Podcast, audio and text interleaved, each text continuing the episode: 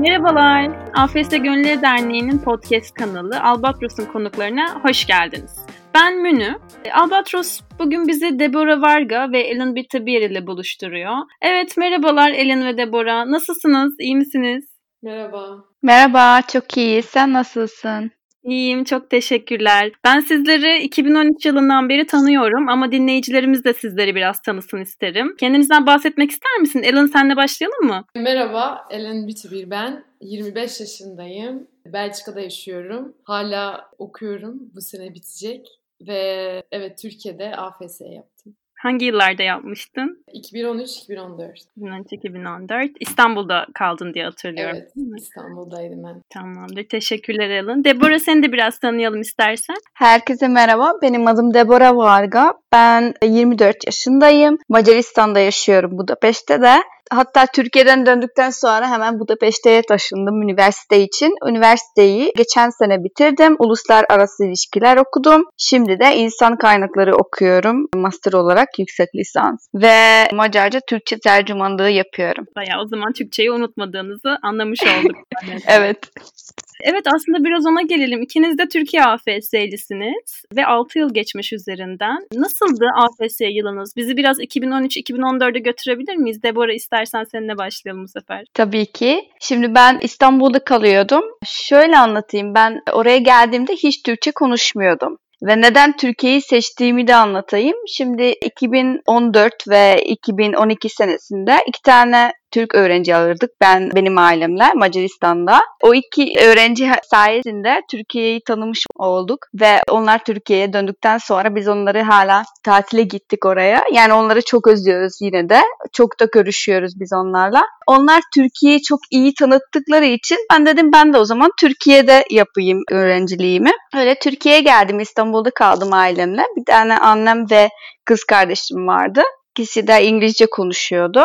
Onlar tabii ki benim Türkçe konuşmamı çok istediler. O yüzden onlarla her akşam dizi izliyorduk. Ama ben dizilerden hiçbir şey anlamıyorum tabii ki.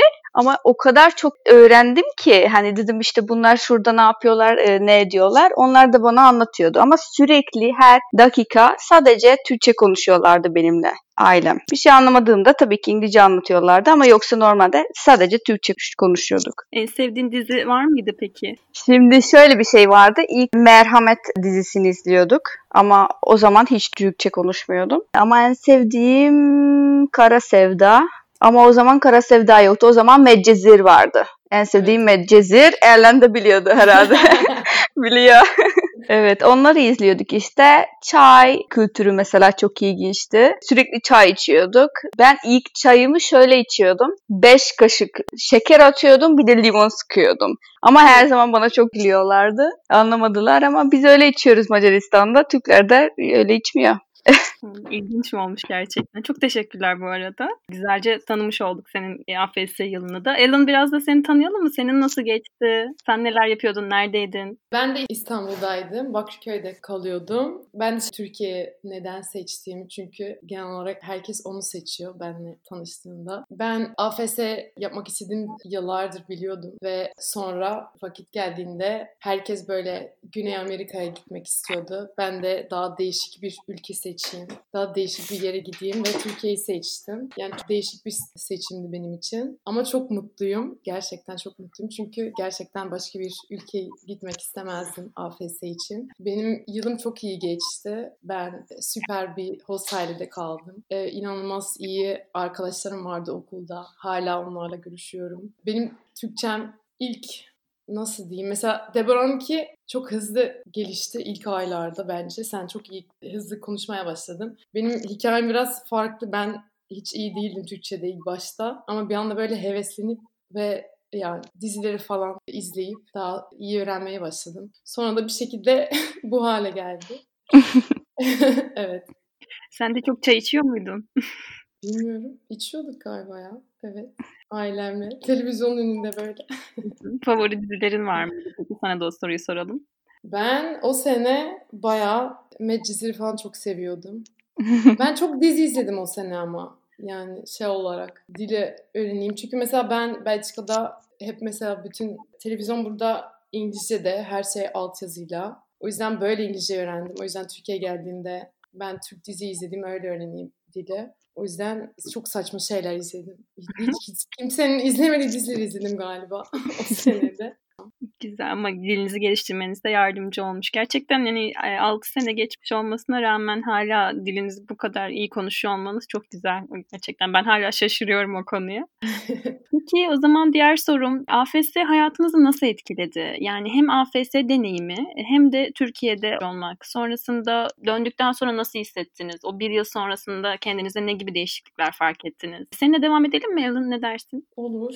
Düşünüyorum biraz. Döndükten sonra ya çok şey değişti. Çünkü tabii ki ben değişmiştim. Bütün arkadaşlarım Belçika'da kalıp üniversite okumaya yani bir sene üniversitede okudular. Sonra ben bir sene işte Türkiye'de okuyup geri döndüm. Çok zor değil başlarda çünkü farklı bir ülkede yaşadın, farklı bir dili konuşabiliyorsun, farklı bir kültürü öğrendin. İlk başlarda zordu çünkü çok özlüyordum. Çünkü ben gerçekten çok iyi bir sene geçirdim ve hiç dönmek istemiyordum Belçika'da. Sonra bizim buradaki, benim şehrimdeki AFS chapter'de gönüllü oldum. Hala da gönüllüyüm. Hala aktif olarak gönüllülük yapıyorsun o zaman. Orada, Aynen. Orada, e, AFS öğrencileriyle de iletişimdesin o zaman. Aynen. Danışmanlık yaptım birkaç sene. Sonra baş danışman oldum. Şimdi Belçika'daki büyük nasyonel kampları organize ediyorum şimdi öğrenciler için. Yani diğer ülkelerden gelip Belçika'da AFS yap. Onlarla ilgileniyorum. Hı hı. Sen de bizler gibi o zaman birer AFS gönüllüsü olmuşsun kendi ülkende. Çok güzel bunu duymak. Çok teşekkürler. Debora senin nasıl geçti peki AFS sonrası hayatın? Seni nasıl etkiledi? Nasıl değiştirdi? Ya da Türkiye'de olmak nasıl farklılık sağladı sana? Ya aslında benim hayatımı gerçekten alt üst etti diyebiliriz. Ama iyi anlamda gerçekten. Şöyle Türkçe çok farklı bir dil yani çok özel bir dil diyebiliriz. Avrupa'da çok konuşan da yok. Türkler dışında tabii ki. Ve burada çok değerli bir dil. Ve bu kültüre sahip olup da o dili konuşup ayrı bir şey. Sadece konuş, konuşmuyoruz biz bu dili. Yani gerçekten anlıyoruz. Ve dediğim gibi tercüman yaptığım zaman gerçekten o kişiye sadece tercümanlık yapmıyorum. Sanki yardım etmiş gibiyim de zor durumda kalan e, Türk insanlara, vatandaşlara e, tercümanlık yapıyordum. O yüzden söyleyebiliyorum. Ve gerçekten e, hayatıma çok büyük bir anlam verdi bu AFS yılı. Kendimi tanımış oldum ve neler yanlış yaptığımı da fark ettim sonra. Ve dedim Debora sen şöyle böyle yapmalıydın ama yapmadın. O kafayla farklı düşünüyordum. Şimdi tekrar yapabilsem çok şey farklı yapardım. Ama Türkiye'de AFS yaptığımı hiç pişman değilim. Gerçekten çok iyi bir seçim yaptım. Çünkü oradaki kültür ve insanlar çok farklı bizimkilerinden. Çok sıcakkanlılar ve çok yardımsever insanlarsınız. O yüzden hala da kalbim orada. Kalbimin bir parçası orada yani. Çok güzel bunu duymak. Yani güzel anılarla buradan ayrılmış olmanız, kültürü gerçekten derinlemesine tanımış olmanız ve döndükten sonra bir şekilde burada yaşadığınız deneyimi kendi hayatınıza bir farklılık, bir artı olarak katmış olmanız çok güzel. Ben o seneyi sizlerle birlikte yaşayan biri olarak bunu duymaktan da çok mutlu oldum açıkçası. Çok teşekkürler tekrardan. Peki sonra diye konuştuk. Biraz oradan devam edelim. Daha sonra Türkiye'ye hiç geldiniz mi? Ya da nasıldı? Yıllar sonra mı geldiniz? Tekrar hostellerinizi ziyaret ettiniz geldiniz mi? Sanırım farklı durumlarda geldiniz. Nasıl oldu Debora? Devam etmek ister misin? Tabii ki. Ee, ben çok gittim. İstanbul'a da gittim ama en çok İzmir'e gittim. İzmir'e gerçekten sayamıyorum kaç defa gittiğimi. İzmir'de Yağızhan'ın ailesi var. Yağızhan benim kardeşim. Gerçekten kardeşim gibi. Abim gibi daha doğrusu. O 2012'de benim ailemde kalıyordu Macaristan'da. Onun ailesine çok gittik benim ailemle. Ama gerçekten Türkiye'ye gittiğimde ben orada hiç yabancılık çekmiyorum. Gerçekten sanki evime gidiyormuş gibi hissediyorum.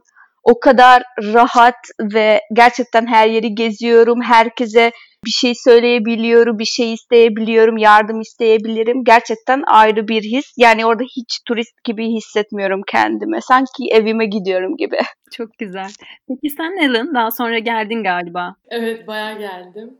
yani şöyle anlatayım. Ben AFS yılı bittiğinde herkesle vedalaşırken mesela ben hiç ağlamadım. Ailem de hiç ağlamadı. Arkadaşım da öyle. Çünkü bir yandan herkes biliyordu. Tekrar burada olacak birkaç ay sonra geri gelir. Yani hemen böyle 6 ay sonra tekrar gittim. Sonra okulumun mezuniyetine bile gittim. Çünkü ben 11. sınıftaydım. Sonraki sene işte mezuniyete falan bile gittim. Yani hiç kimse yani oradaki arkadaşlarım da beni hala böyle Yani hiç unutmuyorlardı beni ben Belçika'ya döndüğümde bile. Sonra da her sene birkaç kere gidiyorum. İşte Bodrum'a gidiyorum ailem, ya host aileme gidip tatil falan yapıyorum. Geçen sene de Erasmus yaptım İstanbul'da, Bilgi'de. Yine host ailemde de kaldım. Yani o kadar iyi anlaşıyoruz gerçekten. Hiç gitmedim ki yani hiç hala böyle bir ya bir yandan Belçika'da yaşıyorum. Burada hayatım devam ediyor ama bir yandan da Türkiye'de de bir ailem var, arkadaşlarım var. Onlarla konuşuyorum, e, onlarla görüşüyorum. Çok değişik. Bir yandan böyle iki hayat yaşıyorum ben. Sanırım hatta 3 hafta önce de burada olacaktın ama sana Evet. Tamamdır. Peki o zaman bir sorum daha var size. Türkiye ile ilgili yemek olabilir, bu durum olabilir, olay olabilir, kültürün bir parçası olabilir, her şey olabilir. En sevdiğiniz 3 şey desem aklınıza ne gelir? Çok zor. Benim Önce sen aklıma söyle. evet sen söyle. tamam benim aklıma ilk olarak terlik kültürü geliyor. Çok komik bir şey. Yani gerçekten benim annem her seferinde terliğini giydin mi? Neden giymedin? Giydin mi? diye bağırıyordu bana. Ama aslında çok iyi bir şey. Yani bilmiyorum Avrupa'da bizde hiç görmedim evin içinde terlikle gezmiyoruz biz. Yani ya çıplak ayakla ya da e, şeyler nedir o? E, yani öyle geziyoruz evde. Evet. O, o yüzden çok garipti. Bir de Türkiye'nin kültürü gerçekten çok geniş ve mesela hani kadınların şey günü var ya gün. Hani Evet. t- toparlanıyorlar işte ya para ya da şey veriyorlar. Nedir onun adı? Altın veriyorlar ama altın gibi. Altın, evet evet. İşte ben bunları duyunca dedim beni kesinlikle bir güne götürün. Benim bunu yaşamam lazım dedim. Götüren oldu. Sonra düğün. Bir de düğün var. Düğüne gittiniz mi o kültürü en çok orada göreceksiniz. Ve gittim birkaç defa. Nasıl da eğlenceli miydi? Hem Ay çok işte kınası var. Hani kız ilk önce böyle nas çekiyor ya işte aşağıya inmesi için biraz bekletiyor erkeği. Biz de orada dans ediyoruz. Davullar var bilmem ne. O da çok ilginç gerçekten. Çok beğendim. çok değişik deneyim olmuş ama her yani dibine kadar inmişsin aslında kültürün. Evet. Teşekkürler. Alan sen ne dersin? Üç şey. Zor bir soru dedin ama bu Evet çok zor bir şey. Deborah terlikten bahsettiğinde o çok doğru bence çünkü Avrupa'da hiç kimse öyle dolaşmıyor evde. Şu an bile şu an kendi evime çıktım bir arkadaşla ve ikimiz terlik giyiyoruz evde çok komik.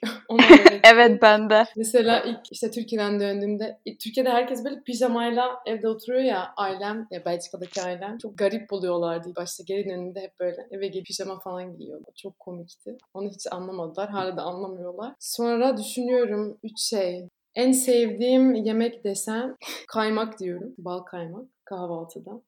Beni tanıyanlar yani dinleyenler çok gülecekler şu an.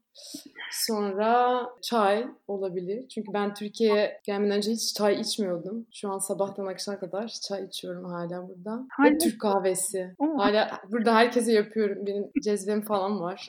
Belçika'da geldiğinde Türk kahvesi yapıyorum. Öyle. Hala kültürü birazcık yaşıyorum burada. Hala da rakı var burada evde. Bir Türk arkadaşım geldiğimde ya da biri geldiğinde bir rakı falan içiyoruz beraber. Ve Türkçe pop. Evet onu unutmayalım. Türkçe pop müziği çok çok önemli. en çok hangi şarkıcıları seviyorsun? Şu an Büyük Ev Ablukada'yı çok seviyorum. Konsere gidecektim ve gelemedim. Bak. Oldu evet. Çok teşekkürler bu arada. Çok keyifli oldu benim için de dinlemesi. Unutamadığınız bir anınız varsa en son sorum da o olsun. Türkiye ile ilgili. Unutamadığınız, her seferinde Türkiye deyince aklınıza geldiğiniz bir anı. O kadar çok var ki. Hepsi çok pozitif gerçekten. Hmm. Yani şu an bize bahsetmek istediğin. Aslında aslında var ama çok küçük bir şey. Ama Macaristan'da bu tarz bir olayla hiç karşılaşmadığım için çok iyiydi. E, şöyle benim annem ne almaya götürdü bir dakika bir şey almamı istedi. Hmm, gül suyu almamı istedi. Şimdi ben nereden alacağımı hiç bilmediğim için gittim Rossmann'a gittim dedim. Rossmann burada da var herhalde Rossmann'da vardır. Rossmann'a gittim. Oradakilere sordum dedim bu şu bu var mı? Hatta bir adres sordum çünkü adresi verdi benim annem. Üç kişi bilmiyordu. En arkaya gittiler, sordular. Dedi Ahmet sen bunun nerede olduğunu biliyor musun? Yok bilmiyorum. Sonra diyor ki işte Serdar sen bunu biliyor musun? Ha biliyorum evet şurada burada. Hemen adam beni götürdü oraya. Yani gerçekten Türklerde böyle bir şey var. O kadar yardım etmek istiyorlar ki gerçekten işlerini bırakıp bile gelir yardım eder. Ya bu gerçekten güzel bir şey. Hı, o zaman sen orada bilmediğin bir yere seni götürdü anladığım kadarıyla. Doğru? Evet, evet ve, ve bu çok defa oldu. Kadın olsun, erkek olsun fark etmez gerçekten. Teşekkürler. Ellen senin var mı böyle bir anın? Benim aklıma şu an şey geldi. İlk kez dolmuşa bindiğimde yani Bakırköy'den Taksim'e gidecektim. Hoz kardeşimle buluşmak için daha Türkçem sıfır. Yani merhaba diyebiliyorum bu kadar. Ve önde oturmuşum. Yani önde oturmuşum. Ve gerçekten çok komikti. Herkes bana parayı uzatıp bir şeyler söylüyordu. İşte iki ya da işte bir falan onu anlıyordum. Böyle veriyordum. Şoföre bana bakıyordu. Kaç kişi falan diye bakıyordu bana. Ben tabii durumu hiç anlamıyordum. Gerçekten hala o an aklıma geliyor. Çok komik. Şimdi çok cool bir şekilde tabii ki dolmuşa binip halledebiliyorum. Ama o ilk bindiğimde çok komikti. Neden böyle bir şey yaptılar bana hiç anlatmadan beni bindirdiler o dolmuşa. Güzel bir deneyim olmuş o zaman. evet. Hep söylüyorum yurt dışından gelen arkadaşlarıma. Yani Türkiye'de yapılması gereken şeylerden biri de dolmuşa binmek galiba. Kesinlikle katılıyorum. Kültürün ayrı bir boyutunu gözlemlemek için bir olanak sağlıyor size. çok teşekkürler. Bizim sorularımız bu kadardı. Açıkçası çok keyif aldım ben kendi adıma. Hem sizin deneyimlerinizi daha fazla duymak hem yıllar sonra sizlerle tekrar görüşmek. O zaman umarım bir gün yine aynı şekilde Macaristan'a, Belçika'ya geldiğimizde ya da sizler yine Türkiye'ye geldiğinizde tekrar görüşürüz. Daha da üstlerine devam eder konuşuruz. Belki başka işlerde birlikte gönüllülükte yaparız. Çok teşekkür ediyorum katıldığınız için. Çok teşekkürler. Biz de çok teşekkür ederiz.